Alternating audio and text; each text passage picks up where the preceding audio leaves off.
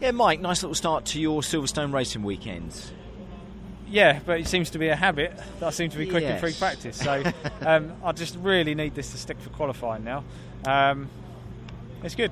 It's well, it's encouraging because you know Oliphant didn't have a transponder on, so you know there's always a degree of human error maybe Yeah, on that. you so could have been. P1, couldn't you? Could have been. Um, also, we know what we're doing with tyres and our strategy and things. So I think we're in a very good position. What was the plan? What did you try out there in that first session?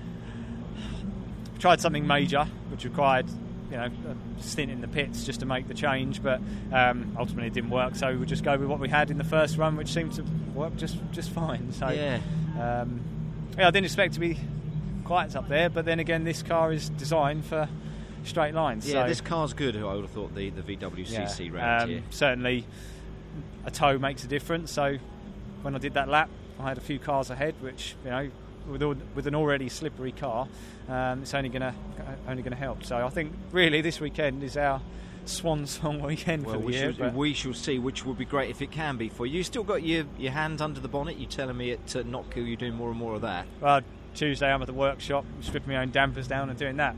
Yesterday, setting up the car, but the trouble is I have to switch off today, um, which You've is actually drive. really difficult. Yeah, I have to think about driving, but luckily I've got a chap that's come with me from my time in Clio's, um, and the good thing about him, we're both on the the same page and on the same wavelength, so he effectively becomes me for the day, um, and I can trust him that anything I tell him, he's going to know exactly what I'm th- uh, trying to say anyway, um, and we can make the right changes or within a window of accuracy. So. It would be nice, as well as a final question, to, to be there in qualifying, but it is tough. It doesn't matter what you do, you don't know what everyone else is up to, do you? You've obviously got that uh, other free practice session later on today ahead of qualifying. It is tough, isn't it, Mike? When this championship and around this circuit, you know with the short circuit, the times in qualifying are going to be very, very close. So I think it's always important. I think if if I was coming away from this session 17th, I'd be thinking, oh God, how can I find that? But I'm already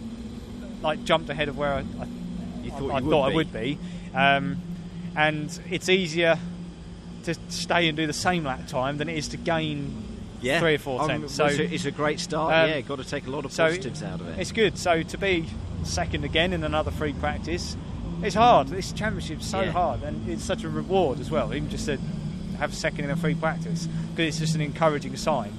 Um, and after how bad the first half of the year was, and all the disruption with team members leaving and things like that, it it would be really perfect for everyone, and more importantly for Tony, just to finish the year with a good set of results, and then it will set up for next year. So- Excellent. Well, it's an encouraging start to, Yeah. the, to the day and to the weekend.